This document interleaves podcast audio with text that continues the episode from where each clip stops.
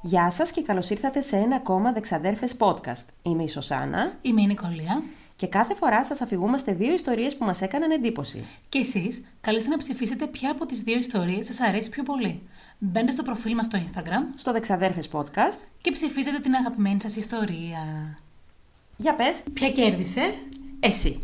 Εγώ κοντοροχτυπηθήκαμε. Ναι, Πρέπει να ήμασταν ψήφο-ψήφο. ναι, αλλά κέρδισες. Κέρδισα. Σας Κέρδισες? ευχαριστώ. Σας ευχαριστώ. Ήταν Και- πάρα πολύ ωραία η ιστορία σου και μπράβο σου που κέρδισες. Και μπράβο μου.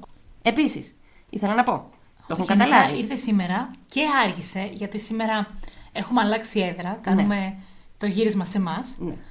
Ε, και άργησε και ήρθε και όλο έχει κάτι να πει, να ξέρετε. Τι να πω, μωρέ, αφού είμαι χάλια, να μην το πω κι αυτό. Να το πεις. Μ' ακούει ο κόσμος. Είμαι κάπως συναχωμένη. Χάλια. Δεν είμαι χάλια, αλλά δεν ακούγομαι και καλά.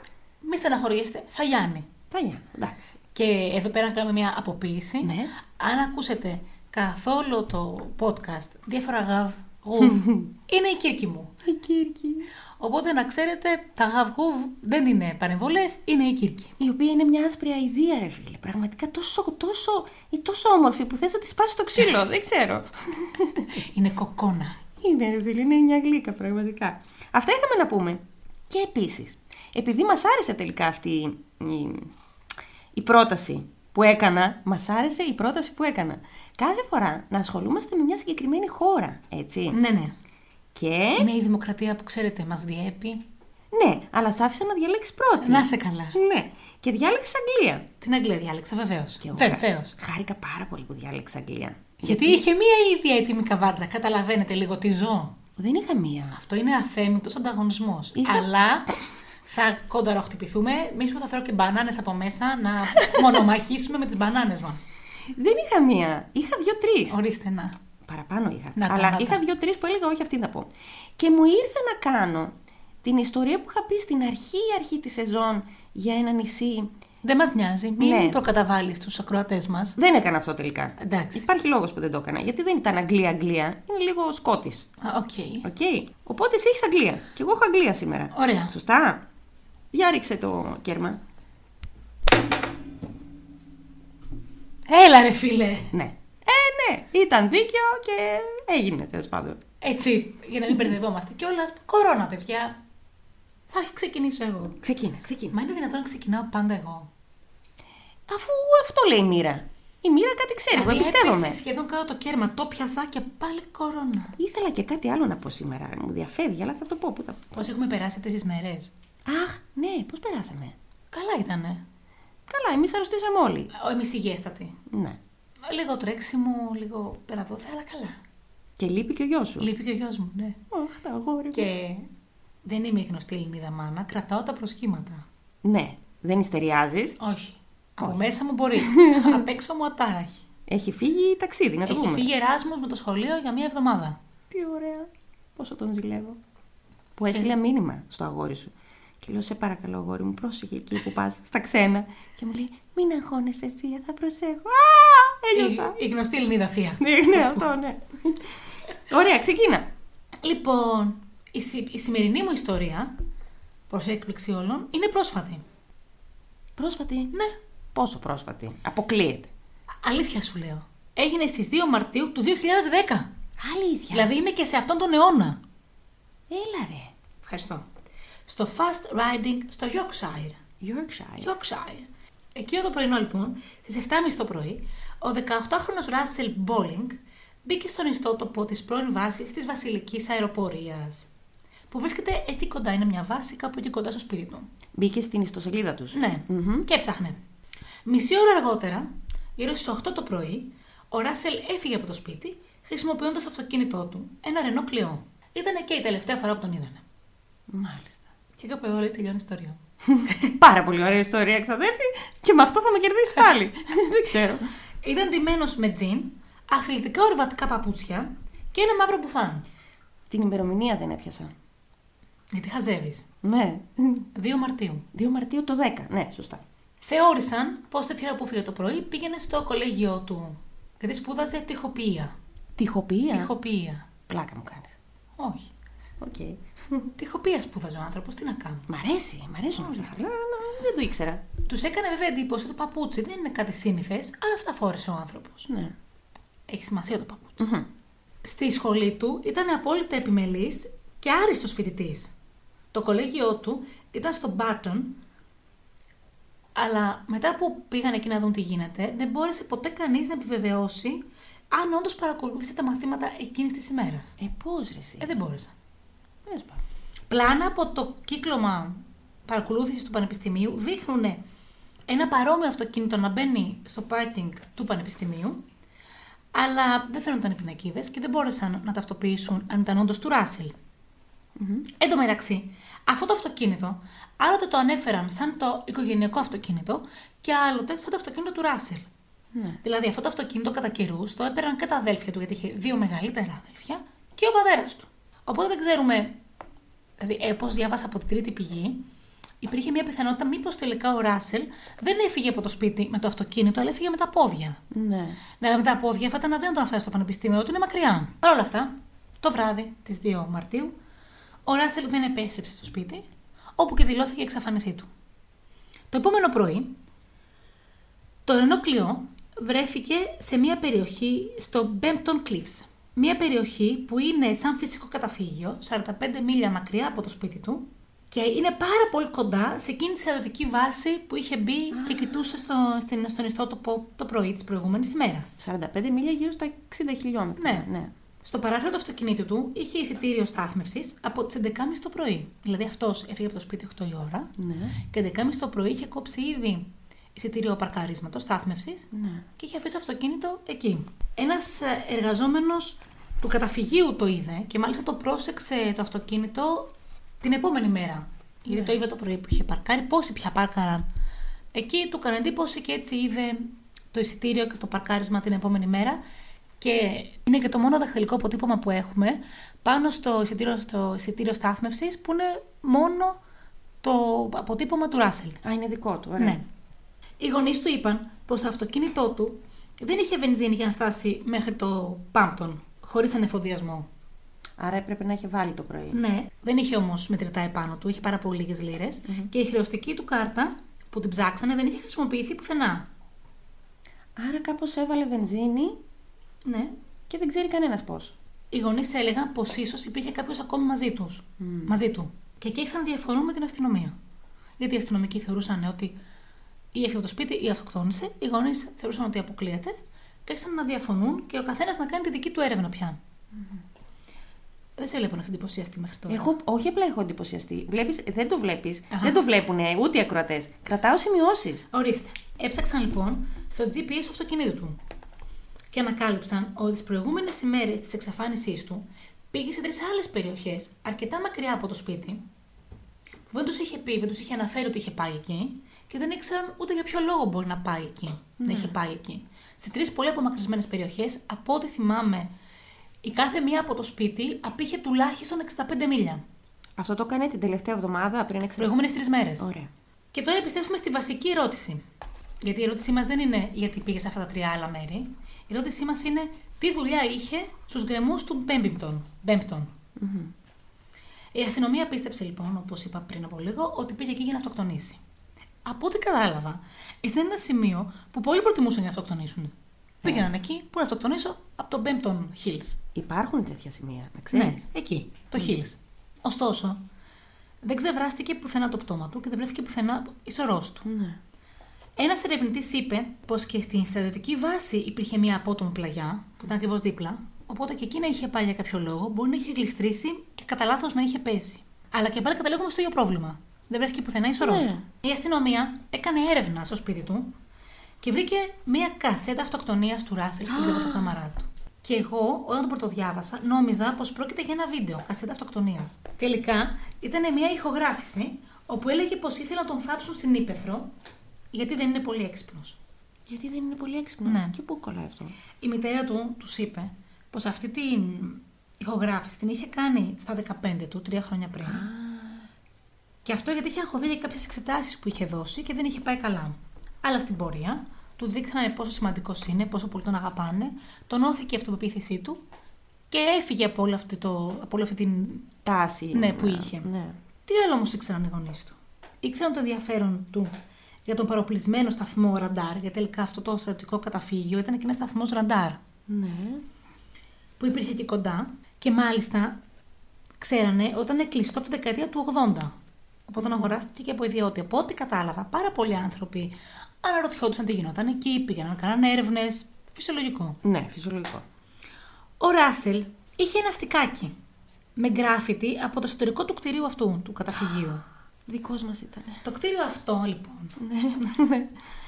λένε οι ντόπιοι πως από το 1940 χρησιμοποιούνταν για σατανικές λατρείες, θυσίες και άλλες περίεργες τελετουργίες. Αυτό το στικάκι βέβαια, γιατί το βρήκανε το στικάκι, δεν τέριαζε με τον υπολογιστή του, ούτε με τους υπολογιστές του κολεγίου. Άρα το πήρε από κάποιον άλλον. Ε, δεν τέριαζε η θύρα, δεν ήταν Έτσι τέτοιο. κατάλαβα. Που είναι περίεργο. Ναι. Και το 2010 Και δηλαδή. τι στικάκι ήταν αυτό. Ναι. Εκεί μέσα λοιπόν σε αυτό το στικάκι υπήρχε το σατανικό γκράφιτι. Έτσι το λέγανε. Ναι. που αποτελούνταν από γυμνές φιγούρες ανθρώπων με κέρατα διαβόλου στο κεφάλι τους, οι οποίες χόρευαν. Πλάκα Και μου κάνεις. Είτε χόρευαν, είτε επιδίδονταν σε διάφορες ερωτικές πράξεις. Φίλε, δεν γίνονται αυτά. Το πόσο ταιριάζει η ιστορία σου με τη δικιά μου δεν έχεις ιδέα. Συνέχισε. Α, τέλεια. Όλες αυτές τις φωτογραφίες τις είχε ο Ράσελ στον υπολογιστή του, σε έναν φάκελο στην επιφάνεια εργασίας. Δηλαδή, τις είχε πάρει από το στικάκι και τις είχε αντιγράψει στον υπολογιστή του. Και το στικάκι μετά δεν το ξαναείδαμε ποτέ, δεν ξαναβρέθηκε ποτέ. Χάθηκε. Ναι, Από τα αρχεία της αστυνομίας. άφανο το, το στικάκι. Έλα, εντάξει, καλά, οκ. Δεν θα το πω το άλλο. Ναι, δεν θα το πω το άλλο. τι μπορεί Δεν θα να το πεις πει. καθόλου ή θα το πεις αργότερα. Δεν θα το πω. Όχι, Τι- πες το! Όχι, τι μπορεί να. Είχε διάφορα πράγματα το στικάκι. Γιατί οι Ναι. θυσίες ήταν ανθρώπων, ήταν ζώων. Υπήρχαν διάφορα Α. μετά κτηνοβασίες. Μμμ. Εγώ είδα σε ένα. Περίμενε. Αυτό δεν είναι το γκράφιτι. Αυτά, αυτά είναι οι φωτογραφίες που είχε αυτός που είχε στο στικάκι και που υπήρχαν στον υπολογιστή του. και υπήρχαν και σε φωτογραφίες και γράφεται στου τοίχου. Οκ. Ήταν πάρα πολύ ενδιαφέρουσα η κατάσταση. Ο πατέρας του Ράσελ τώρα. Από την αρχή πίστευε ότι ο γιος του είχε μπλέξει με ένα άγνωστο άτομο που ήταν εμπλεκόμενο με τα γκράφιτι και με μια σατανική λατρεία η οποία και τον θυσίασε. Έλα ρε ξαδέρφη, δε... πώς γίνεται χωρίς να συνεννοηθούμε να γίνονται αυτά, πες μου λίγο. επικοινωνούμε. Α, Πέρα από αυτό. Ο Ράσελ, στην πορεία είπαν οι γονείς του και διάβασα και αλλού, ότι είχε μια διαταραχή του λόγου, την οποία και δεν κατάλαβα, Ναι. η οποία τον έκανε ευάλωτο. Δεν μπορούσε να εκφράσει εύκολα τη διαφωνία του. Κάπου βέβαια βρήκα ένα, α, μια άλλη πηγή που έλεγε ότι ο Ράσελ μάλλον ήταν σε ένα, στο φάσμα του αυτισμού. Ναι. Ποιος όμως ήθελε να κάνει κακό στο Ράσελ και για ποιο λόγο. Και για ποιο λόγο να θυσιάσουν ένα 18χρονο. Καλά, αυτό δεν, υπά... αυτό δεν, δεν... Ναι. Αυτό δεν το σκέφτομαι καθόλου. Υπάρχουν πολλοί λόγοι. Λοιπόν, ναι, κανείς προφανής. 2 Μαρτίου, ε. Λοιπόν, λοιπόν πες εσύ και θα ψάξω εγώ 2 Μαρτίου. Πες, Περίμενε, πες, μην κάτι. ψάχνεις, γιατί θα χαθείς. Έχω πάρα πολλές πληροφορίες για αυτή την ιστορία. Ψάξω κάτι συγκεκριμένο. Ο Περίμενε. Ράσελ πρόκειτο να λάβει 300.000 λίρες στον πατέρα του Ναι. τις υπόλοιπες 4 ημέρες για να ξεκινήσει τη δική του επιχείρηση. Τι επιχείρηση. Δεν λέει. Το ποσό αυτό θα του δινόταν υπό μορφή μιας ανεξάρτητης κατοικίας που μπορούσε να την κάνει ό,τι ήθελε. Α, οκ. Να την εκμεταλλευτεί. Ναι. Ναι.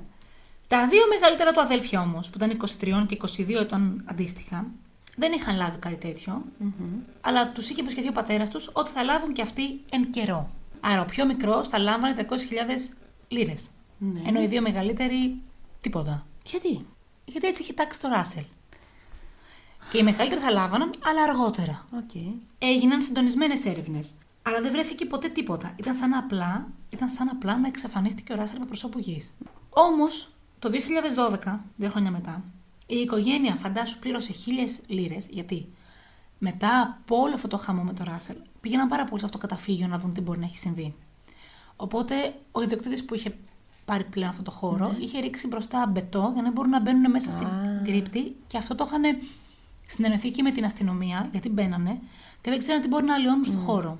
Και κινδυνεύανε κιόλας, φαντάζομαι. ναι. Βέβαια, μ, άμα το σκεφτούμε λίγο, μόλις έπρεπε να αναγκαστεί μια άλλη ομάδα ανθρώπων που κάνουν λατρείες να βρουν ένα άλλο τόπο. Ναι. Ναι. Οι γονείς λοιπόν του Ράσελ προσπάθησαν να αντιλήσουν το τσιμέντο από εκεί, το σκυρόβεμα, Γιατί. για να ανοίξουν πως υπάρχει κάτι που τους ξέφυγε και να μπορέσουν να ξανακοιτάξουν. Α, Δεν κατάφεραν τίποτα. Το μόνο πράγμα που κατάφεραν όλα αυτά τα χρόνια να βρουν ήταν το 2010, την ίδια χρονιά που είχε Ναι. χαθεί ο Ράσελ, δύο ανθρώπινα πόδια από τον Αστράγαλο και κάτω, που, από τα οποία το ένα φορούσε μία καφέ μπότα ορειβατική, ίδια με του Ράσελ. Ναι, αλλά δεν ταυτοποίησαν αν ήταν δικό του. Ναι, και δεν ήταν, αν έκανε σε άλλον. Πλάκα κάνεις. Λίγο αργότερα, ένα μέλος της οικογένειας, δεν, διεκ- δεν διευκρίνησαν ποιον, ποιος ήταν, βρήκε τα ορειβατικά παπούτσια του Ράσελ, αυτά τα γνωστά που συζητάμε, στο εξοχικό τους, που απήχε 70 μίλια από το σπίτι. Άρα, με ποια παπούτσια ήταν ο Ράσελ. Πήγε, άφησε το αυτοκίνητο, ανέβηκε στην ορειβασία, κατέβηκε μετά για παπούτσια, πήγε στο εξοχικό περπατώντας. Άφησε εκεί τα παπούτσια του και μετά έφυγε χωρίς παπούτσια. Ή από την αρχή, όποιο έβρισε την πληροφορία για τα παπούτσια, είπε λάθος παπούτσια. Θα σου πω. Ε, Για ποιο εγώ λόγο? κρατάω σημειώσεις. δεν έχω σταματήσει να κρατάω σημειώσεις. Πες. Και συνεχίζω γιατί όλα τα γεγονότα είναι αδύνατο να συνδεθούν. Ναι. Όσο διάβαζα, δεν τέριαζε τίποτα με τίποτα. Ναι. Όσο η αστυνομία λοιπόν έκανε έρευνα για την εξαφάνιση του Ράσελ, βρήκαν στον υπολογιστή του πατέρα του, τον οποίο είχε παραδώσει ο ίδιος στην αστυνομία για να βοηθήσει, παιδικό πορνογραφικό υλικό. αλλά και ενηλίκων με πράξεις με ζώα. Τι λες, ρε. Συνολικά 415 φωτογραφίες. Και το έδωσε μόνος του. Ναι. Μάντεψε όμως πού είπε ότι τις βρήκε αυτές τις φωτογραφίες. Στον υπολογιστή του Ράσελ. σε ένα, σε ένα στικάκι που πήρε από έναν άγνωστο συγγενή. Γενικά αυτά τα στικάκια στο σπίτι πήγαιναν, ερχόντουσαν. Και ούτε αυτό το στικάκι το έχουμε βρει. Τα πήρε όμως από ένα στικάκι. Και μετά τα αντέγραψε και σε CD. Το έχουμε. Είναι ηλίθιος. Δεν, δεν. Όχι, δεν, δεν είναι ερώτηση. Είναι ηλίθιος. Ναι. Στην πορεία, δηλαδή πραγματικά, στην πορεία η οικογένεια ενημέρωσε πως ο Ρότζερ, ο πατέρας, Μμμ. Πάσχει από ένα εκφυλιστικό πρόβλημα στον εγκέφαλο, λόγω ενός ατυχήματος που είχε πριν πάρα πολλά χρόνια, και ότι ο ίδιος ο Ρότζερ είχε σχεδιάσει να αυτοκτονήσει. Σου μιλάω για τον Ρότζερ, έτσι. Περίμενε. Ε, Είναι τόσες πολλές πληροφορίες που δεν ξέρετε να τις κάνω. Ναι, Οκ, ναι. ουσιαστικά πάμε λίγο παράλληλα. Ένα στεκάκι είχε ο γιος του, ένα στεκάκι είχε ο πατέρας. Ένα ηχογραφημένο μήνυμα αυτοκτονίας είχε ο γιος, πριν χρόνια ήθελε να αυτοκτονήσει και ο πατέρας. ναι. Πάμε λίγο παράλληλα. Έχω μια θεωρία, αλλά ναι. Ωραία. Ο Ράσελ λοιπόν, λένε τώρα οι γονείς, ότι ο Ράσελ γνώριζε το πρόβλημα του πατέρα του και ότι ο πατέρας του ήθελε να αυτοκτονήσει και μάλλον δεν άντεξε να το αντιμετωπίσει. Ναι. Μήπως το διαχειριστεί. Ναι, πες μας τη βλακεία σου. Όχι εσύ, η οικογένεια. Πες τα, πες το, πες το. Και έτσι ήθελε να αυτοκτονήσει γιατί δεν μπορούσε. Ε, ναι, την είπαν. Οι αστυνομικοί όμως το απέκλεισαν αυτό. Τους ήταν Ε, πολύ έξυπνοι. Μπράβο. αδύνατον να το συντονίσουν. Ο Ράσελ, βλέπετε, προσπαθώ να σου δώσω επιλογές του τι ακριβώς συνέβαινε. Ναι. Ο Ράσελ είχε άσθημα, μας ενημέρωσαν οι γονείς του. Ναι. Όχι πάρα πολύ σοβαρό, μάλλον γιατί δεν είχε εισπνεώμενα πουθενά ούτε μαζί του. Αλλά άσθημα έτσι. Ναι, εντάξει, ναι. Ναι, ωραία. Δεν είναι ναι. Όταν λέμε κάτι και είμαστε γονείς και έχουμε χάσει ένα παιδί, πρέπει λίγο να είμαστε πιο συγκεκριμένοι, να μπορούμε να διευθετήσουμε τα, παραβλη- τα προβλήματα. Ναι, ναι. ναι. Στο, στην περιοχή που πήγε του καταφυγίου και μπήκε μέσα, γιατί θεωρούμε όλοι ότι μπήκε μέσα σε αυτήν τη στρατιωτική βάση ραντάρ. Γιατί το θεωρούμε, αφού δεν υπάρχουν αποδείξεις. Ε, γιατί είχε αυτά τα ρηματοστικάκια και τις φωτογραφίες. Κάτι έψαχνε το παιδί. Ναι. Μπορεί να Ήθελα- μην πήγε εκείνη την ημέρα. Ναι, οκ. Στην περιοχή λοιπόν του καταφυγίου υπήρχε τοξικός αμίαντος. Και ο πατέρας σκέφτηκε ότι ο Ράσελ που είχε άσθημα έπαθε κρίση μέσα σε αυτό το κτίριο και πέθανε. Εκεί που Ε, είναι σωρός. Αυτό είναι το πρόβλημα. Άφαντη σωρός. Η επόμενη σκέψη που βγήκε αμέσως μετά από όλο αυτό ήταν. Επανερχόμαστε ταυτόχρονα στην πρώτη σκέψη ότι δεν ήταν μόνος του. Ναι. Ήταν μαζί με ένα φίλο του και συνέβη αυτό το ατύχημα που λόγω άσθηματος πέθανε μέσα στο κτίριο. Ο φίλος του τρομοκρατήθηκε και προσπαθώντας να καλύψει την κατάσταση, τον έριξε από κάπου Τον εξαφάνισε. που πάλι δεν στέκει και πάλι δεν έχουμε σωρό. Και πάλι τα παπούτσια τι δουλειά έχουν Και στο επίσης ψυχικό. πού είναι το πτώμα. Ναι. Και πώς έφυγε ο άλλο φίλος από εκεί με τα πόδια. Και πού τον εξαφάνισε, δεν τον πήρε μαζί του αναγκαστικά, τον άφησε εκεί. Και συνεχίζω, μπας και βρούμε μια άλλη θεωρία πώς τι μπορεί να συνέβη στον Ράσελ, η οποία είναι και συνδυαστική. Ναι. Γιατί πρέπει να τα βάλουμε όλα κάτω. Εγώ ένιωθα όταν διάβαζα την ιστορία, επειδή διάβαζα από διαφορετικές πηγές, ότι πρέπει να βάλω τα, τα Σαν κομμάτια. Ναι, και να τα ενώσω, γιατί δεν τέριαζε τίποτα με τίποτα. ναι. Ο πατέρας του Ράσελ, υπάρχει μια θεωρία, η οποία όμως ούτε την απέκλεισαν, ούτε επιβεβαιώθηκε από κάπου, ήταν, ήταν μέλος μιας κυβερνητικής ομάδας. Έλα. Και ίσως εχθροί στοχοποίησαν τον Ράσελ για εκδίκηση. Μμμ. Κάτι που βγάζει νόημα, γιατί ο πατέρας του είχε πάρα πολλά χρήματα Έλα. Δεν το φαντάστηκα. και δεν καταδικάστηκε ποτέ για κάτι. Γι' αυτό που είχε στην κατοχή του. Αυτό γιατί. Έγινε όμως δίκη. από ό,τι Έγινε δίκη κατάλαβα. συγκεκριμένα για το υλικό που βρέθηκε Ε, στο... Ναι, αλλά δεν καταδικάστηκε ποτέ. Ή υπάρχει άλλη πληροφορία. Ο Ράσελ και ο πατέρας του, εμπλέκονταν και οι δύο. Ειδικά με αυτό το στικάκι που ήταν άφαντο Ναι. και μπορεί, θεωρούν οι άνθρωποι τέλος πάντων, ότι ήταν ίδιο το ένα στικάκι με το άλλο στικάκι. Ε, ναι. Ε. Δηλαδή αυτό που, είχε, που έδωσαν στον έναν, αυτό έδωσαν και στον άλλον. Είχε τα ίδια αρχεία τέλος πάντων. Όχι, δεν ήταν η διαρχία, ήταν το ίδιο στικάκι.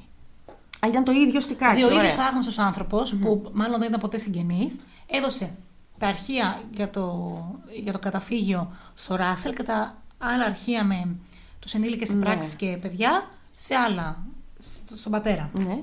Αλλά για ποιο λόγο το έχει κάνει αυτό. Για ποιο λόγο αυτοί οι δύο να μοιράζονται το στικάκι και να παίρνουν τις πληροφορίες. Έχω εξήγηση, ναι. Εδώ λοιπόν υπάρχει η ενδιάμεση πληροφορία. Ότι το στικάκι ήταν του πατέρα, το έδωσαν στον πατέρα. Ναι. Ο Ράσελ το βρήκε κατά λάθος Ναι.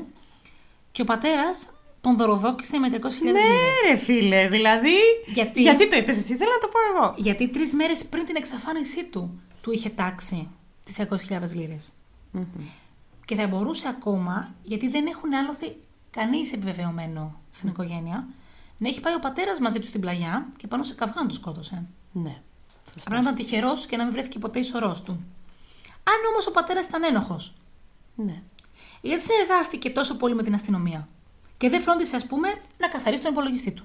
Δεν είναι τόσο εύκολο να καθαρίσει έναν υπολογιστή. Ωραία, δεν έδωσε εύκολο. Γιατί τον έδωσε, δεν υπήρχε λόγος να δώσει τον υπολογιστή του. Τον έδωσε μόνος Για ξεκάρφωμα. Στη δίκη που έγινε για το υλικό που είχε ο πατέρας στην κατοχή του, αναφέρθηκε πως παίρνει κοκτέιλ φαρμάκων για αυτή την εκτε- εκφυλιστική νόσο που έχει. Άρα, ο Ρότζερ, ο πατέρας, θα μπορούσε να πάσα στιγμή να πει ψέματα, δηλαδή να μπερδεύεται λόγω εγκεφαλός του και να Ναι. λέει πράγματα, ή να κάνει πράγματα παρορμητικά που κανονικά θα έπρεπε να μην τα κάνει και να καλύψει τον εαυτό του Ναι, στέκει. ή ίσως ξέροντας ότι θα πεθάνει σύντομα κάλυψε κάποιο άλλο από τα παιδιά του. Α, ήταν να πεθάνει σύντομα, ε. Αφού είχε αυτή την εκφυλιστική νόσο του κεφάλου, είπαμε. Ναι, εντάξει, αλλά μ, εξαρτάται την όσο μπορεί να ζήσει και πάρα πολλά χρόνια με. Δεν μας είπε την νόσος, είδανε. Μάλιστα. Και για μετά πολύ λόγο, 13 χρόνια μετά, δεν μάθαμε την αλήθεια και ο Ράσελ δεν έχει βρεθεί. Έχω πάρα πολλά να πω. Να πεις. Καταρχάς, η πρώτη θεωρία που σκέφτηκα ήταν αυτή που είπες. Ότι γιατί να του τάξει 300.000 λίρες, φαντάζομαι. Και στον 18χρονο γιο, στον πιο μικρό, λύρες, Ναι. στον πιο μικρό. Άρα, μήπως ήθελε να τον δωροδοκίσει για κάτι. Και άκου τώρα να δεις τι σκεφτόμουν. Μήπως σε όλη αυτή. Ο πατέρας, μάλλον, να το πω καλύτερα, ήταν πληγμένο σε κάποια. μ, σε εκτά. Σε σατανισμό, σε κάτι τέτοιο. Δεν θα το είχαν βρει κάπου. Εγώ αυτόν ρωτιόμουν. Οπότε φαίνεται τους ψάξανε. Είχε πάρα πολλά λεφτά και ήταν και μέλος σε μια κυβερνητική οργάνωση, είπες. Μμμ. Ωραία. Θα μπορούσαν ε, με κάποιον τρόπο οι αρχές να κάνουν τα στραβά μάτια. Σε τέ... Πολλές φορές κάνουν, σε, τέ... σε τέτοιες περιπτώσεις Ναι, ειδικά. κάνουν. Ωραία. Η θεωρία που έχω στο μυαλό μου είναι η εξής: Ότι ο πατέρας ήταν μπλεγμένος, ο Ράσελ το έμαθε με κάποιον τρόπο, κράτησε τα αρχεία ο Ράσελ για να έχει αποδείξεις από αυτά που λέει, για να κατηγορήσει τον πατέρα του. Ο πατέρας τον δωροδόκησε. Τις τρεις μέρες πριν που πήγε αυτό σε διάφορα μέρη και έψαχνε, Ναι. αυτός προφανώς τι είχε κάνει. Μπορεί να είχε βρει τα γκράφιτι, να είχε βρει φωτογραφίες από τις τελετές όλες αυτές, Ναι. αλλά να μην ήξερε πού ακριβώς είναι. Και να γυρνούσε σε διάφορα μέρη για να εντοπίσει το συγκεκριμένο σημείο που γίνονται οι τελετές. Καταλαβες, στα εκεί. Α, πολύ. Ε, ναι. Να πήγε να βρει τα μέρη των τελετών και να βρει τι γίνεται πριν μαζέψει όλα τα στοιχεία που χρειαζόταν. Γι' αυτό Πολύ. τρεις μέρες πριν γυρνούσε και πήγαινε από μέρος σε μέρος. Και όταν έφτασε στο συγκεκριμένο. Τώρα δεν ξέρω. Έχω την εντύπωση ότι εκείνη την ημέρα. Όχι, έχω την εντύπωση. Είμαι σχεδόν σίγουρη ότι ήταν κι άλλος μαζί του. Γιατί. Και εγώ κατέληξα όταν κι άλλος μαζί του. Πρώτον, τα πόδια που βρέθηκαν. Δεύτερον, αυτό που είπαμε για την βενζίνη. Ότι κάπως έβαλε βενζίνη. Η οικογένεια σίγουρα ξέρει παραπάνω πράγματα και είναι μπλεγμένη, γιατί δεν γίνεται να μην ξέρεις αν πήρε ο γιος, ας πούμε, το αυτοκίνητο ή που ήταν. Επίσης δεν είναι πολύ κουλό στο πανεπιστήμιο. Δεν μπορούσαν να βεβαιωθούν αν είναι αυτό το αυτοκίνητο. Ναι, σωστά. Δεν μπορούσε κανείς να πει αν όντως πήγε ο Ράσελ στα μαθήματα. Εντάξει, δεν δεν μπορεί. γίνεται αυτό. Δηλαδή δεν τον είδε κανένα. Ή, ή που δεν τον είδε κανένας και θα βγαίναν όλοι και θα λέγανε Δεν τον είδαμε. Ή που κάποιος θα τον είδε και θα είπε Ρε παιδιά, Ήταν ήρθε». εδώ. Ναι. Ε, Μέχρι τις 11, το- μέχρι τις 12 ήταν εδώ. Μέχρι Δεν τις- γίνεται. Δεν στέκει. Σίγουρα η οικογένεια είναι μπλεγμένη σε πάρα πάρα πολλά. Και αυτό που λες ότι γιατί ο πατέρας έδωσε τον υπολογιστή. Μπορεί να τον έδωσε ή να αναγκάστηκε Ναι. Ε. με κάποιον τρόπο ή να είπε ότι εντάξει εγώ θα τον δώσω αλλά αυτά που θα βρείτε, κάντε τα στραβά μάτια. Καταλαβες. Ναι. Και συμφώνησαν πια όλοι αυτοί οι αστυνομικοί μπλεγμένοι να το καλύψουνε. Είναι πάρα πολλές οι συνθήκες και πάρα πολύ ευνοϊκά για να καλύψουν άλλους και να καλύψουν και έναν φόνο. Γιατί πια μιλάμε για έναν φόνο. Επίσης, αυτό που μου κάνει τρομερή εντύπωση και το έχω σημειώσει είναι αυτό που είπες για, το σι- για το εισιτήριο. Το αποτύπωμα στο εισιτήριο. Άρα ήταν ο ίδιος εκεί. Ναι. Δεν μπορεί δηλαδή να το Όχι, αίσθησε όχι. κάποιος άλλος. Πήγε. Σε αυτό το καταφύγιο που γίνονταν οι Πήγε. τελετές, πήγε. Και δεν πήγε μόνος του. Θα σου πω. Αν σε περίπτωση πήγε σε αυτό το καταφύγιο και με κάποιον ή κάποιος τον σκότωσε ή από κάπου έπεσε και πέθανε τέλος πάντων, εμ, ο ιδιοκτήτης του καταφυγίου σίγουρα ξέρει τι γίνεται εκεί. Δεν είναι χαζός. Ναι.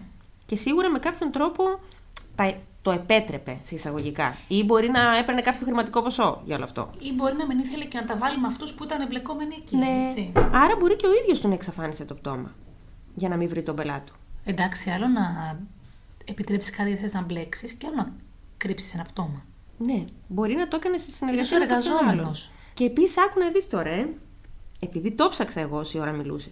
2 Μαρτίου του 2010 ήταν σχεδόν πανσέλινος. Δηλαδή ήταν 95% full το φεγγάρι. Οπότε οι τελετές γίνονται σε, γίνονται σε χαμό. Ε, ναι, ή στην Πανσέλινο ή στη Νέα Σελήνη συνήθως οι θυσίες. Τέλος πάντων. Δεν νομίζω ότι ήταν η θυσία. Νομίζω ότι κάτι πήγε στραβά γενικά. Και ότι Εγώ εμπλέκονται σκέφτηκα πάρα πολύ. Ότι μπορεί όντως να ήταν θυσία, το σκέφτηκα αυτό. Και ότι όντως μπορεί να το κάνει και εκδίκηση για τον πατέρα του. Δηλαδή και ήθελα, θέλω να θεωρήσω ότι οι γονείς του, η οικογένεια του από την, καλή, από την πλευρά των καλών. Όχι.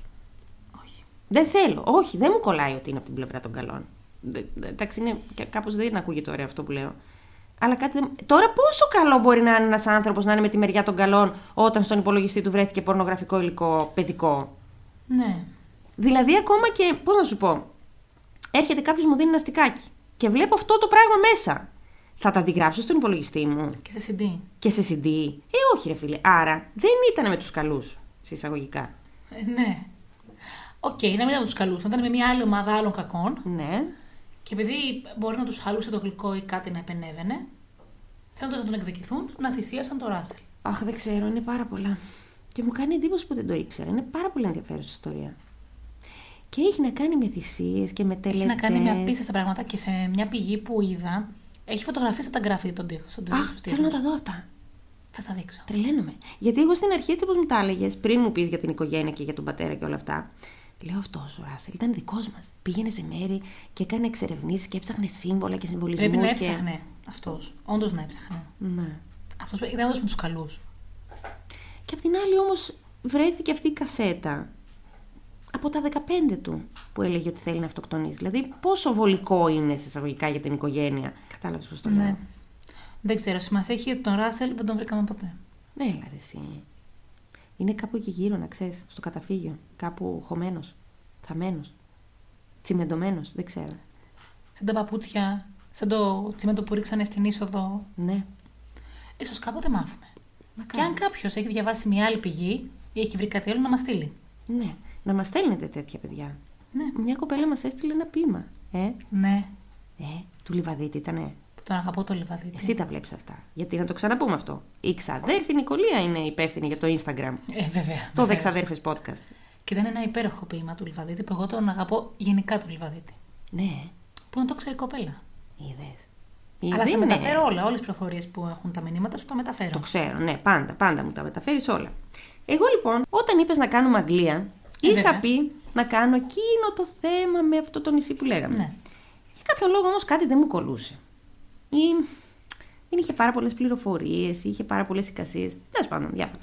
Και μπήκα σε ένα εκπληκτικό podcast, UK Unknown λέγεται, στο Spotify, που αναλύουν θέματα μυστήρια από την Αγγλία. Τέλειο. Πάρα, είναι τόσο προσεγμένο το podcast, τόσο τέλειο. Και υπάρχει και ένα βίντεο για αυτό το θέμα στο YouTube από το κανάλι Dark Curiosities. Άλλο αγαπημένο κανάλι. Τέλειο. Και θα μιλήσω σήμερα για τη δολοφονία του Charles Walton. Στο λέω από τώρα, στο ξεκαθαρίζω, ότι έχει να κάνει με μαγεία, με τελετές, με θυσίες, Κάτσε να φέρω το καπέλο μου. με μάγισσες, δηλαδή... Θα φέρω και το ραβδί μου. Και το ραβδί, ποιο ραβδί, Τη μάγισσα. οι μάγισσες έχουν ραβδί. Ε, εντάξει, ραβδί, ναι. Όχι, οι νεράιδες έχουν ραβδί. Ε, ναι, μπορεί. Όχι, έχουν, έχουν. Να το φέρω Έκανα, τώρα. ξέρεις, έκανα ένα διάλογο μέσα στο μυαλό μου εγώ τώρα, μόνη μου. Να το φέρω τώρα. Φέρ το, φέρ το, φέρ το. Ωραία. Λοιπόν, Πάμε. θέλω να σκεφτείς Αγγλία, σκοτεινή Αγγλία όμως. Μυστικιστική, ε, αποκρυφισμό, ε, πνευματισμό, μάγισσες, όλα αυτά θέλω να τα σκεφτείς για να μπεις στο κλίμα, έτσι. Ναι, ναι. Και είμαστε τον Φεβρουάριο του 1945. Βρισκόμαστε στο Lower Quinton. Οκ. Είναι ένα χωριό, χωριό στην ουσία, στο Warwickshire της Αγγλίας. Είναι ωρεκά με το Yorkshire. Ναι, τέλος πάντων, αυτά τα ονόματα της Αγγλίας, επειδή δεν υπάρχουν. Η γενικότερη περιοχή ονομάζεται Cotswolds.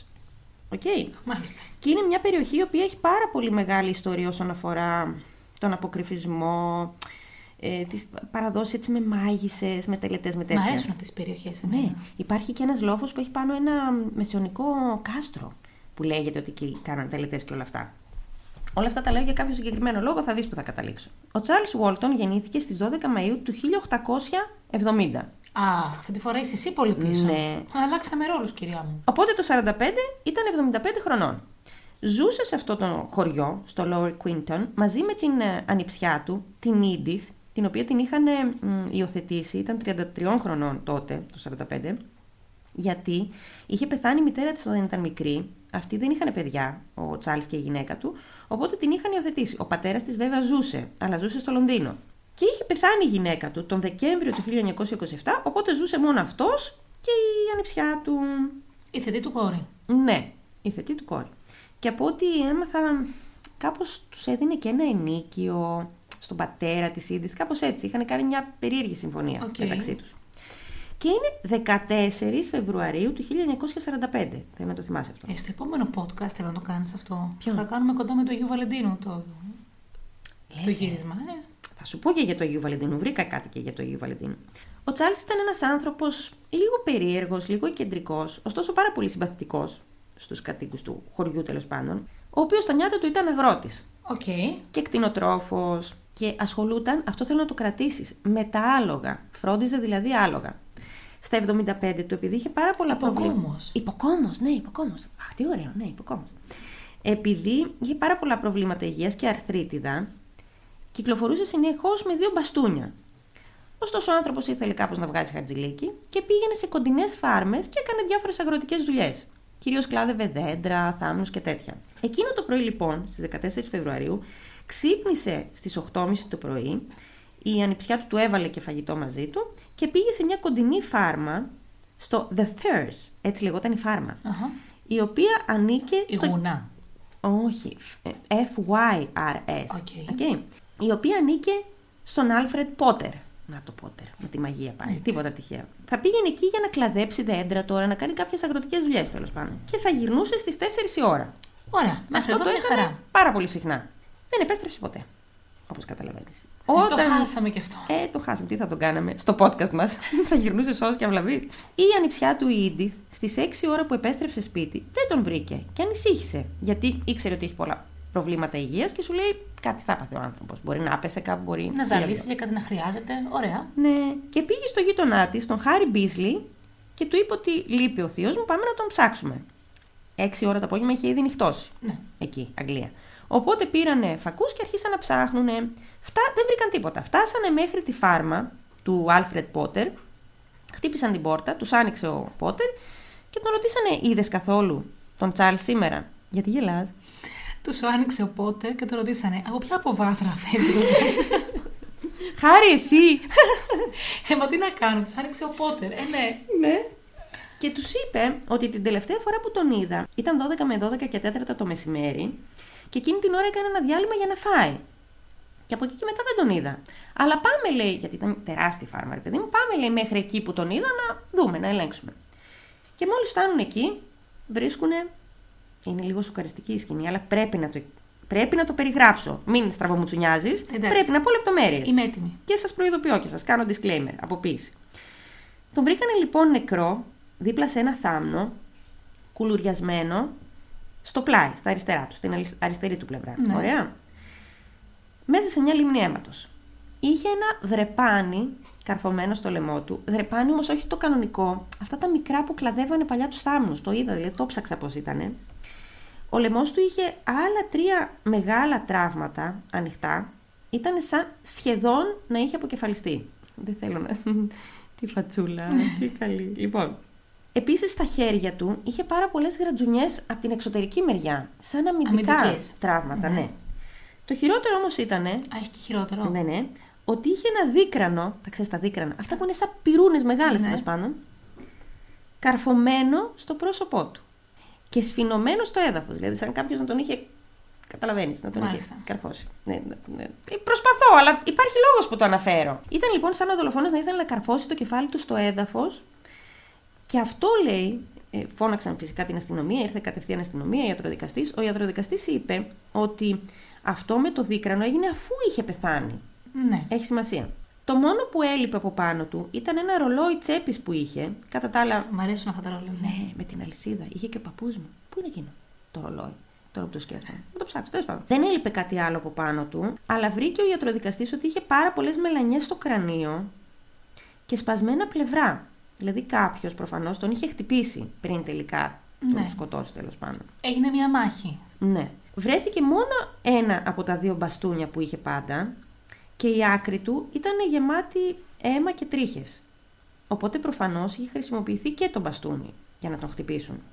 Όταν ο Πότερ είδε το μπαστούνι, ε, σχεδόν λιποθύμησε. Ταράχτηκε πάρα πολύ και τους είπε ότι ε, δεν νιώθω πάρα πολύ καλά. Ε, πεινάω και κρυώνω και νιστάζω και θέλω να πάω σπίτι μου. Φώναξε τη μαμά μου. Φυσιολογικό, πες μου λίγο. Ναι. Τέλος πάντων, συνέχισαν τις έρευνες και δεν βρήκανε τίποτα άλλο. Δεν βρήκανε ούτε άλλα στοιχεία, ούτε αποτυπώματα, κάπου- τίποτα, τίποτα, τίποτα. Ούτε μαρτυρίες για το τι μπορεί. Και αυτό ήταν περίεργο γιατί. Παρά το ότι ήταν μια μεγάλη φάρμα, το πτώμα του βρέθηκε σε ένα σημείο από όπου πάρα πολύ συχνά περνούσε κόσμος. Ήταν ένας κεντρικός δρόμος, ας πούμε. Ναι. Και είπε ο ιατροδικαστής ότι η δολοφονία έγινε μία με δύο το μεσημέρι. Μέρα μεσημέρι δηλαδή. Άρα κάποιος πρέπει να το είδε αυτό. Ε, τι γίνεται να μην είδε κάποιος κάτι. Και συνεχίζουμε. Επειδή η αστυνομική εκεί δεν ήταν πάρα πολύ έμπειρη. Είχε 500 κατοίκους όλο και όλο το χωριό. Τι έμπειρη να ήταν στην Και πόσες δολοφονίες να είχαν γίνει εκεί τέλος πάντων. Καλέσανε τη Scotland Yard και ήρθε ένας αστυνομικός, ο Ρόμπερτ Φάμπιαν, ο οποίος ήταν ο καλύτερος που είχε η Scotland Yard εκείνη την περίοδο. Είχε ασχοληθεί με τα πιο ιδεχθή εγκλήματα και ήταν εμ, πάρα πολύ γνωστός γιατί με όποιο έγκλημα είχε ασχοληθεί το είχε λύσει. Α, ωραίος Τύπου αυτός. Sherlock Holmes. Ε, δεν είμαστε πολύ Αγγλία όμως, πες. Στις 16 Φεβρουαρίου λοιπόν φτάνει αυτός ο αστυνομικός εκεί και αρχίζει και κάνει έρευνα και έχει και έναν βοηθό μαζί του. Σαν τον. Ε, Πώς τον λένε μωρέ τον βοηθό του Sherlock Holmes. Watson. Watson. Με το, σαν τον Watson. Λοιπόν, το πρώτο πράγμα που έκανε ο Φάμπιαν ήταν να πάει στο σπίτι του Πότερ και να τον ρωτήσει τι ακριβώς συνέβη. Ο Πότερ τότε άρχισε λίγο να αλλάζει την ιστορία και μ, είπε ότι δεν ήταν 100% σίγουρος ότι ήταν 12 και 20. Μετά είπε ότι δεν ήταν 100% σίγουρος ότι, ότι ήταν ο Γόλταν εκεί, ο Τσάρλς. Μπορεί να ήταν λέει κάποιος άλλος. Ποιος μπορεί να ήταν Είχε και στη άλλη- φάρμα σου. Ναι. Δηλαδή, και κατευθείαν ανέφερε ένα στρατόπεδο συγκέντρωσης που βρισκόταν σε πάρα πολύ κοντινή απόσταση. Στ- Είχε εχμαλώτους πολέμου από ό,τι κατάλαβα αυτό το στρατό- στρατόπεδο. Ναι. 1945, δηλαδή είμαστε στα τέλη του Δευτέρου Παγκοσμίου Πολέμου. Και είπε ότι πολλές φορές οι εχμάλωτοι φεύγουν από εκεί, το σκάνε και μπορεί να το σκότωσε κάποιος από αυτούς. Βγήκε ένας εχμαλώτο πολέμου. Ναι, Από ένα τέτοιο στρατόπεδο. ναι. Έτσι όπως ήταν χάλια κτλ. Πετυχαίνει έναν 75χρονο και τον σκοτώνει. Όχι απλά να τον σκοτώνει. Τον σκοτώνει Έτσι, ναι, με αυτόν με τον αυτόν τον τρόπο. τρόπο τέλος πάντων και χωρίς να έχει κάποιο. Δηλαδή δεν κουβαλούσε χρήματα μαζί του. Ναι. Είχε μόνο το ρολόι, το οποίο φυσικά έλειπε. Και δεν ήταν λέει και πάρα πολύ μεγάλης αξίας το ρολόι. Αυτό ακριβώς έχω σημειώσει για μετά. Ότι ο Φάμπιαν είπε ότι ναι, οκ, θα μπορούσε να υπάρχει αυτή η περίπτωση, αλλά γιατί τόσο βίαιο έγκλημα. Φαινόταν σαν κάποιος δηλαδή να είχε προηγούμενα μαζί Ναι, του. σαν- Που κανένας δεν είχε από τους κατοίκους. Παρατήρησε λοιπόν ο Φάμπιαν ότι εκείνη την ώρα ο Πότερ ήταν πάρα πολύ αγχωμένος και τον ρώτησε τι ακριβώς σου συμβαίνει. Γιατί είσαι τόσο αγχωμένος. Και είπε αυτός ότι έχω αγχωθεί γιατί ακούμπησα το δρεπάνι και μπορεί να βρείτε τα απο- δακτυλικά αποτυπώματα πάνω, τα δικά μου. Πότε ακούμπησε το τρυπάνι. Είπε λοιπόν αυτός ο Πότερ ότι ο Μπίζλι, ο γείτονας που είχε έρθει με την Ίντιθ, του είπε ότι για δες λίγο να σιγουρευτούμε ότι είναι νεκρός, βλακεία, ο οποίος είχε σχεδόν αποκεφαλιστεί, και ότι αυτός λέει το ακούμπησε το δρεπάνι και γι' αυτό φοβότανε. Μήπως τον κατηγορήσουν. Όταν όμως αναλύθηκε το δρεπάνι, δεν βρέθηκαν καθόλου μα καθόλου δακτυλικά αποτυπώματα πάνω. Άρα είπε ψέματα. Άρα για κάποιον άλλο λόγο ήταν αγχωμένος. Ναι, για τον Έτσι. μπαστούνι ήταν αγχωμένος αυτός να δεις. Ούτε στο μπαστούνι βρέθηκαν δακτυλικά αποτυπώματα. Άκου τώρα. Ο Φάμπιαν λοιπόν συνέχισε τις έρευνες. Ε, μπορεί να μίλησε και με, και με τους 500 κατοίκους του χωριού. Ε, Δεν θα ήταν και δύσκολο. Ναι. Και όλοι λέγανε το ίδιο πράγμα. Ότι κανένας δεν είχε προηγούμενα με τον Γουόλτον, ότι όλοι τον αγαπούσαν και ότι δεν βρίσκουν κάποιον λόγο να έχει συμβεί όλο αυτό. Παρατήρησε όμως ο Φάμπιαν ότι όλοι ήταν μυστικοπαθείς Στο χωριό. στο χωριό. Και Ότι οι ήταν- 500. Ναι, ότι είχε την εντύπωση ότι κάποιοι από αυτούς ξέρανε παραπάνω πράγματα, αλλά δεν μιλούσανε. Και είπε ρε παιδί μου ότι κοίταξε να δεις, μέχρι εδώ μπορώ να κάνω, δεν μπορώ να κάνω κάτι παραπάνω, ή θα ζητήσω ενισχύσεις, ή θα πρέπει να βρεθεί ακόμα ένα στοιχείο. Λίγο πριν φύγει από το χωριό, γιατί το είχε πάρει αποφάση ότι δεν βγάζω άκρη εδώ πέρα, πήγε μια βόλτα στον λόφο αυτόν που λέγαμε, που είχε το κάστρο. Ναι, ναι. Οκ. Και καθώς κοιτούσε κάτω, ξαφνικά ένιωσε ότι κάποιος τον κοιτάει. Τώρα αρχίζει η ιστορία και γίνεται creepy, τώρα μ' αρέσει. Λοιπόν, Χάνεται και τα μούτρα της, παιδιά. Η που είναι ενθουσιασμένη, γυαλίζει ολόκληρη. Ναι, ναι, ναι. Λοιπόν, γύρισε και βλέπει έναν μαύρο σκύλο πάνω στο κάστρο αυτό που είχε το μεσαιωνικό, στα τείχη τέλος πάντων, και να τον κοιτάει. Τέλειο. Έλα, κάτω λίγο εικόνα. Δεν μπορώ. Εγώ, γιατί τρελαίνω με αυτά. Έχω κάποιο πρόβλημα. Όχι, όχι. Α. Είσαι απόλυτα φυσιολογική. Γέλασαν και οι. ε, Άλλωστε, ποιοι είμαστε εμείς που θα ορίσουμε το φυσιολογικό. Ναι, γέλασαν και οι 40.000 που έχουν κατεβάσει το podcast μας στο Spotify, να ξέρεις. Καθόταν λοιπόν το σκυλί και το κοιτούσε. Μαύρος σκύλος, έχει σημασία αυτό που σου λέω. Και όσοι θέλετε να μάθετε παραπάνω, ψάξτε και για την ΕΚΑΤΗ, ψάξτε και για όλα αυτά. Κάνω εγώ τα. Πετάω τα σφινάκια. Φεύγει μετά ο σκύλος. Ανατρίχιασε ο Φάμπιαν. Δεν ήταν και συνηθισμένος σε τέτοια πράγματα. Ένα λεπτό αργότερα περνάει ένα αγόρι και τον ρωτάει ο Φάμπιαν, το είδες, λέει το σκυλί. Και λέει το σκυλί. Και λέει, και λέει το αγόρι, ποιο σκυλί, δεν είδα, λέει κανένα σκυλό. Που δεν υπήρχε περίπτωση να μην τον είδε. Γιατί πέρασε, περάσανε με δευτερόλεπτα διαφορά. Σίγουρα θα είχαν συναντηθεί. Οκ. Ωραία. Μμμ. Αλλά το αγόρι, λέει, πάγωσε και χλώμιασε. Γυρνάει σπίτι λοιπόν ο Φάμπιαν και πριν φύγει από το χωριό, ο αρχηγός της αστυνομίας, λέει, του είχε δώσει ένα βιβλίο που λεγόταν Folklore, Old Customs and Superstitions in Shakespeareland. Α, Δηλαδή, ωραία. λαογραφία, δυσιδαιμονίες και έθιμα Ωραία. στη χώρα του Σέξπιρ. Ωραίο. Ε, ωραίο. ναι. ωραίο βιβλίο. Ωραίο βιβλίο, σι- το, θα το ήθελα αυτό. Κι εγώ. Ναι. Θα το συζητούσαμε ένα βράδυ πίνοντα κρασί. Έχουμε ναι. απλώσει εδώ Ναι, να ναι. πούμε πού συμφωνούμε, Ναι. πού. Και θα ερχόταν οι άντρες μας να μας βλέπανε και θα λέγανε Μάγισσε. Τι κάνετε. Λοιπόν. Και αρχίζει λοιπόν και του μπαίνουν άλλες ιδέες μέσα στο μυαλό του. Ότι ίσως όλο αυτό ήταν μια τελετή μαγείας. Οκ. Okay. Άρα ο αρχηγός αστυνομίας προσπάθησε να τον βοηθήσει. Ναι. Να του δώσει στοιχειάκι. Ναι. Πάρε λοιπόν. ένα hint γιατί σε βλέπω ότι χάσκεις. Αυτό, ναι. Ναι. Στάνταρ. Στα 12 μίλια από το χωριό υπήρχαν κάτι πέτρες που λεγόταν Roll Right Stones και ήταν αυτό ένας τόπος όπου γινόταν τελετές και παγανιστικές συναντήσεις. Ένα τώρα με αυτά που λες, Μμ. εγώ που είναι τον άλλο μήνα να κάνω ένα ταξίδι μέχρι εκεί, θα πάω να βρω το χωριό. Ναι. Αχ, ναι, ρε, θα πας Αγγλία. Θα πάω να βρω το χωριό. Εννοείται ότι θα πας να το βρεις και θα ανεβάσεις και story και θα τα ανεβάσουμε στο Instagram. Μάλιστα, μην είναι τερμαλάχ το χωριό και κάνω δύο μέρες να φτάσω. Είναι φοβάμαι. κέντρο, κέντρο, Αγγλία, πιο κέντρο δεν υπάρχει, να ξέρεις. Μάλιστα. Ωραία. Και όσον αφορά λοιπόν το μαύρο σκύλο στην περιοχή, ο σκύλος θεωρούνταν ιονό θανάτου ή συμβολικά επιβεβαίωση της παρουσίας του διαβόλου σε έναν τόπο. Και πάλι σας πάω πίσω στην Εκάτη και Και στι κάτι έχει αρχές. γατιά. Τι έχει? Γατιά. Όχι, έχει και σκύλους. Τρεις σκύλους. Τρεις ή δύο. Τρεις. Ναι, Αλλά τέλος κυρίως, ε, κυρίως δικά της είναι τα γατιά. Οι γάτες είναι τη εκάτη. πάντων. Αλήθεια. Εγώ για σκύλους ξέρω. Τέλος πάντων. Μπορεί να έχεις και ένα δίκιο κι εσύ. Μάλιστα, Ε, Και γι' αυτό, άμα θέλετε, στείλτε ένα μήνυμα. Στείλτε μήνυμα. Μάλιστα, τα μαύρα σκυλιά τα ονομάζανε Black Shack από την αγγλοσαξονική λέξη σούκα, που σημαίνει δαίμονας. Υπάρχουν και καταγραφές από το 1577 ότι ένας σκύλος είχε μπει μέσα σε μία εκκλησία, εμ, τύπου ας πούμε σαν λυσασμένος ρε παιδί μου, και είχε σκοτώσει δύο-τρεις ανθρώπους. Τώρα καταλαβαίνεις ίσως γιατί το παιδί όταν του είπε ο Φάμπιαν ότι πέρασε ένας μαύρος σκύλος να ταράχτηκε. Γιατί υπήρχε αυτή η παράδοση. Ήξερε, αυτό το παιδί δεν ήξερε την παράδοση. Έχει Ναι. μεγαλώσει έτσι. Ήξερε την ιστορία ότι ο σκύλος είναι, συμ- συμβολίζει το σατανά και είναι ιονό θανάτου και όλα αυτά. Άκου τώρα να δεις την ίδια μέρα που έγινε αυτό Ναι. με, τον, ε, με τον τύπο που είδε το, το Φάμπιαν που είδε το σκυλί και το αγόρι και όλα αυτά. Ένας σκύλος έπεσε πάνω σε ένα αυτ- αυτοκίνητο της αστυνομίας και σκοτώθηκε Ο σκυλό. ο σκύλος. Μάλιστα. Από μόνος του έπεσε. Ταυτόχρονα την ίδια μέρα, δίπλα ακριβώς από εκεί που βρέθηκε το πτώμα του Γουόλτον, Ναι. βρέθηκε ένας μαύρος σκύλος κρεμασμένος από ένα δέντρο. Τότε ο Φάμπιαν είπε ότι εντάξει δεν μπορώ να φύγω, κάτι τρέχει εδώ. Πού να πάω. Ναι. Εμένα μου θύμισε, θυμάσαι, ένα χωριό που είχα κάνει στην Αμερική που σ- γινόντουσαν τελετές και γινόντουσαν όλα τα κουλά. Ναι, ναι, ναι. Αυτό φαντάσου, αλλά στην Αγγλία του 45. Ακόμα πιο σκοτεινό.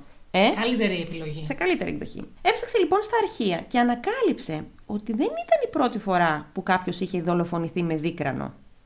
Με αυτόν ακριβώς τον τρόπο. Στις 18 Σεπτεμβρίου του 1875, 70 χρόνια πριν, η Αν Τένετ είχε βγει να αγοράσει ψωμί. Στο δρόμο πέτυχε έναν γείτονα, τον Τζον Χέιγουτ. Δεν ξέρουμε τι ακριβώς έγινε. Μαλώσαν, σκοτωθήκαμε, δεν ξέρω τι. Και ο Χέιγουτ την κάρφωσε στο λαιμό με ένα δίκρανο αφού την είχε χτυπήσει. Περπατά στον δρόμο. Ναι. Mm. Βρίσκει μια γειτόνισσα, λογομαχή, εκνευρίζεσαι. Τι ωραία. Α, ένα δίκρανο. Πά, πάρτα. Ναι, γιατί όμως. Και με ένα άγκιστρο λέει. Με ένα. Ναι, μα τύπου αγκίστρι, δεν κατάλαβα ακριβώς τι. Φαντάσου αυτά που κρεμάνε τα κρέατα. Ναι, ναι. Τόσο μεγάλο. Είχες σκαλίσει έναν σταυρό στο στήθος της. Όταν έγινε η δίκη και τον ρώτησαν γιατί το έκανε αυτό, είπε ότι η Τένετ ήταν μάγισσα και ότι είχε καταραστεί το κοπάδι του και τη γη του. Και ότι τη σκότωσε για να φύγει το κακό. Ωραία. Ξέμπλεξε ο άνθρωπος. Αυτή η πρακτική μάλιστα υπάρχει λέει στη λαογραφία της Αγγλίας και λέγεται sticking. Όπου μ, Ναι. είναι το παλ, παλούκομα τέλος πάντων. Ότι με κάποιον τρόπο πρέπει να Ναι. καρφώσεις τον άνθρωπο που κουβαλάει το κακό ή που φέρει την κατάρα τέλος πάντων για να, λυθεί, να αναλυθούν τα μάγια. Ναι, ναι. Ωραία. Είπε μάλιστα λέει ότι υπήρχαν άλλες 15 μάγισσες στο χωριό και ότι αν δεν τον είχαν σταματήσει είχε σκοπό να τις σκοτώσει όλες. Την καλή πράξη της εβδομάδας έκανε ο άνθρωπος. Ναι. Οπότε ο Φάμπιαν ήταν σίγουρος ότι κάτι που είχε να κάνει με μαγεία έγινε στο χωριό, αλλά δεν είχε άλλες αποδείξεις και έφυγε. Το 1949 εξέδωσε ένα βιβλίο εμ, στο οποίο ένα ολόκληρο κεφάλαιο. Με βγάζει και φωτογραφίες ταυτόχρονα. Μμμ. Στο οποίο αφιέρωσε ένα ολόκληρο κεφάλαιο για τη συγκεκριμένη υπόθεση. Γιατί και ο ίδιος του δεν το χώνευε ότι ξέρεις, υπήρξε μια υπόθεση που δεν κατάφερα να λύσω, ας πούμε. Και έλεγε σε αυτό το βιβλίο ότι ήταν σίγουρος ότι επρόκειτο για τελετή μαγείας και ότι σίγουρα οι δύο φόνοι είχαν σχέση, σχετίζονταν μεταξύ τους. Ωραία. Ωραία. Το 1968, 23 χρόνια μετά τη δολοφονία, ο Ντόναλτ Μακόρμικ, ένας συγγραφέας, εξέδωσε ένα βιβλίο που λεγόταν Murder by Witchcraft. Δηλαδή, φόνο λόγω μαγείας. Ναι. Κάπως έτσι τέλος πάντων. Είδε, δεν την είπε μάγισσα, την είπε ιέρια. Η αίρια, ναι. Η οποία του είπε ότι ο Walton, δεν τον ξέρετε λέει καλά τον Walton, ο Walton είχε περίεργες ικανότητες. Μπορούσε να μιλάει στα ζώα και πιο συγκεκριμένα στα άλογα και στα σκυλιά. Μμμ. Άκου τώρα. Θυμάσαι που σου έλεγα ότι φρόντιζε και Ναι, άλογα. είπαμε ήταν υποκόμος. Και τα σκυλιά. Μήπως το αγοράκι και οι κάτοικοι φοβήθηκαν ότι τα σκυλιά, αυτά που βλέπανε, τα μαύρα, τα είχε στείλει ο Γόλτον. Ήταν απεσταλμένη του Γόλτον. Γιατί, μισό λεπτό, κάπου θέλω να καταλήξω. Το 1950 η Μάργαρετ Μάρεϊ, μια ανθρωπολόγος και Αιγυπτιολόγος, η οποία εξειδικευόταν σε οτιδήποτε είχε να κάνει με τη μαγεία και με τελετουργίες και όλα αυτά, πήγε μέχρι το Cotswolds, ε, σε αυτή την περιοχή, και παρίστανε την ζωγράφο.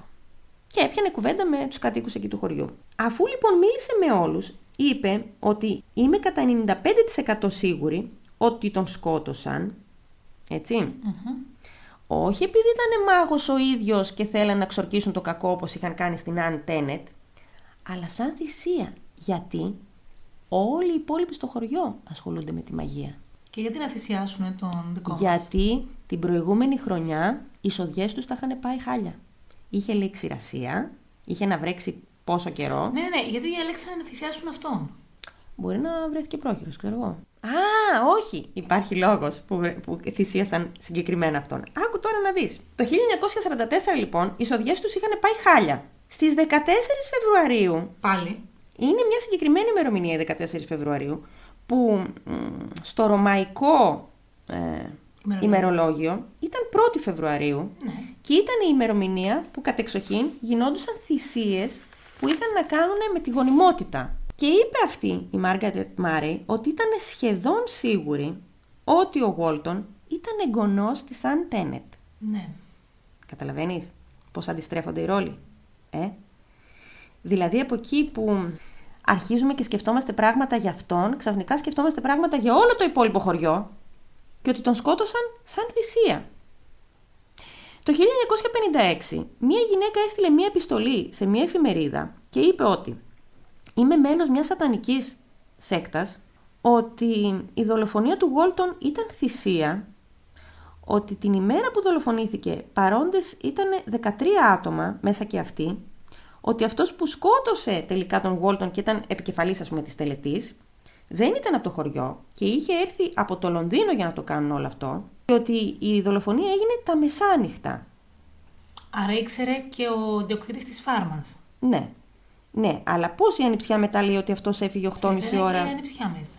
Ε, πώς ήταν η ανιψιά. Μήπως από το Λονδίνο ήρθε ο μπαμπάς της. Ο μπαμπάς της γιατί. Κάπου εκεί κοντά δεν μένει στο Λονδίνο. Ναι. Μήπως αυτός ήταν. Ήταν μεγάλος ο μπαμπάς της, δεν νομίζω να το έκανε αυτό. Οπότε ποιος τον σκότωσε, τον Γόλτον και για ποιο λόγο. Αργότερα, μετά από πάρα πολλά χρόνια, όταν πήγαν κάποιοι δημοσιογράφοι του BBC για να κάνουν ε, αφιέρωμα, σπί- ας πούμε, τύπου ντοκιμαντέρ για το θέμα, είπαν ότι κάθε φορά που έπαιρναν συνέντευξη από κάποιον κάτοικο του χωριού, έλεγε ακριβώς τα ίδια. Ήταν σαν να είχαν γράψει λέει, ένα σενάριο και να λέγανε ακριβώς τα ίδια και τα λέγανε χωρίς κανένα συνέστημα. Ατάραχη. Ατάραχη. Και σε ρωτάω λοιπόν εγώ τώρα, ποιος τον σκότωσε τον Γόλτον. Εδώ δεν Ε, βρήκα ποιος σκότωσε τον Ράσελ. Ναι. Θα βρω ποιο σκότωσε τον Γόλτον. Δεν έχει πάρα πολύ ενδιαφέρον. Ναι.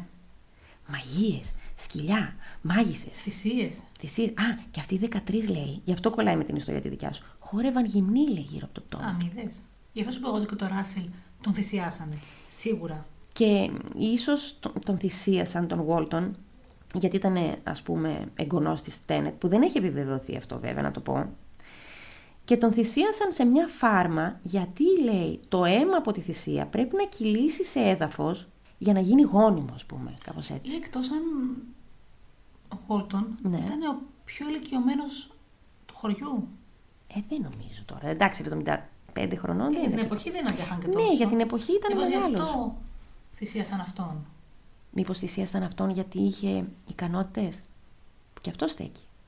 Κατάλαβες τι λέω. Μα και οι άλλοι θα, θα τι στέλναν αυτές τις ικανότητες αφού. Ναι, γιατί υπάρχει μια μ, θεωρία που λέει ότι όταν σκοτώνεις, θυσιάζεις κάποιον άνθρωπο που έχει ικανότητες, παίρνεις τις ικανότητές του. Κατάλαβες. Σύμφωνα με τη μαγεία πάντα. Κατάλαβα. Γεια. Πρέπει να δείτε τη φάτσα. Α, λοιπόν, θέλω να πάμε σε αυτό το χωριό. Να πάμε. Τι να κάνουμε. Το βρήκα αυτό το χωριό, υπάρχει. Εδώ που φτάσαμε να πάμε. Εσύ θα πας Αγγλία, έτσι. Να θυμάστε, αν κάτι μου συμβεί, αυτή φταίει. Αυτός το έκανε. Αυτή το έκανε, Αυτή λέει. το έκανε. Αυτό ήθελα να πω. Μου έκανε τρομερή εντύπωση όλη αυτή η ιστορία με τα σκυλιά. Ποιος ήταν πραγματικά ο Walton, ήταν ο ίδιος του μάγος, ασχολούταν με τη μαγεία, ασχολούταν Εγώ όλοι οι θεωρώ, άλλοι. Όταν ήταν μάγος ο Γόλτον, θα είχε βοηθήσει τον εαυτό του με κάποιο τρόπο. Ναι. Αυτά είχαμε να πούμε Ορίστε, σήμερα. σήμερα. είχαμε δύο εξαφανίσεις. Όχι, μία εξαφάνιση, ένα πτώμα. Μμμ. Δύο θυσίες. Και όλα στην Αγγλία. Εγώ δεν νομίζω ότι ήταν μια απλή δολοφονία, ρε φίλε. Δεν μπορεί. Δηλαδή, Το είπα. Δύο θυσίες. Ξεκάθαρα. ποιος να το σκοτώσει και για ποιον λόγο έναν παππούλη σε ένα χωριό. Και όλα αυτά στην Αγγλία. Στην Αγγλία. Έτσι, απλά και απέριτα. Μ' άρεσε η Αγγλία να την ξανακάνουμε. Η Αγγλία έχει πάρα πολύ, πάρα πολύ μυστήριο. Να την ξανακάνουμε. Και μόνο που φτάνει στην Αγγλία, ξέρεις πώς είναι τώρα. Δηλαδή, ακόμα και η πιο ηλιόλουστη μέρα έχει κάτι ναι. σκοτεινό. Μια, μια άλλη sans. Ναι. Αυτά είχαμε να σας πούμε. Σας ευχαριστούμε πάρα πολύ που μας ακούτε. Να μπείτε στο Instagram, στο Δεξαδέρφες Podcast. Να ψηφίσετε την αγαπημένη σας ιστορία. Να μπείτε γενικά, να μας ακούτε, να μας στέλνετε μηνύματα, να μας μιλάτε. Ναι. Πολύ χαιρόμαστε. Και αν έχουμε κανέναν που να μας ακούει από την Αγγλία, να μας πει πράγματα για την Αγγλία. Και ξέρει. Ναι, και να ξέρει. Μπορεί ναι. να μας ακούνε άνθρωποι οι οποίοι δεν ξέρουν, απλά μας ακούν και μας χαίρονται. Και αυτοί να μας στείλουν. Ωραία, να μας στείλετε. Γεια Γενικά, σας. στείλτε μας. από τα πέρατα του κόσμου. Δεν ακούστηκε καλά αυτό. Στείλτε μας. Αυτά είχαμε να σας πούμε. Ευχαριστούμε πάρα πολύ που μας ακούσατε. Μέχρι την άλλη φορά. Γεια σας. Γεια σας.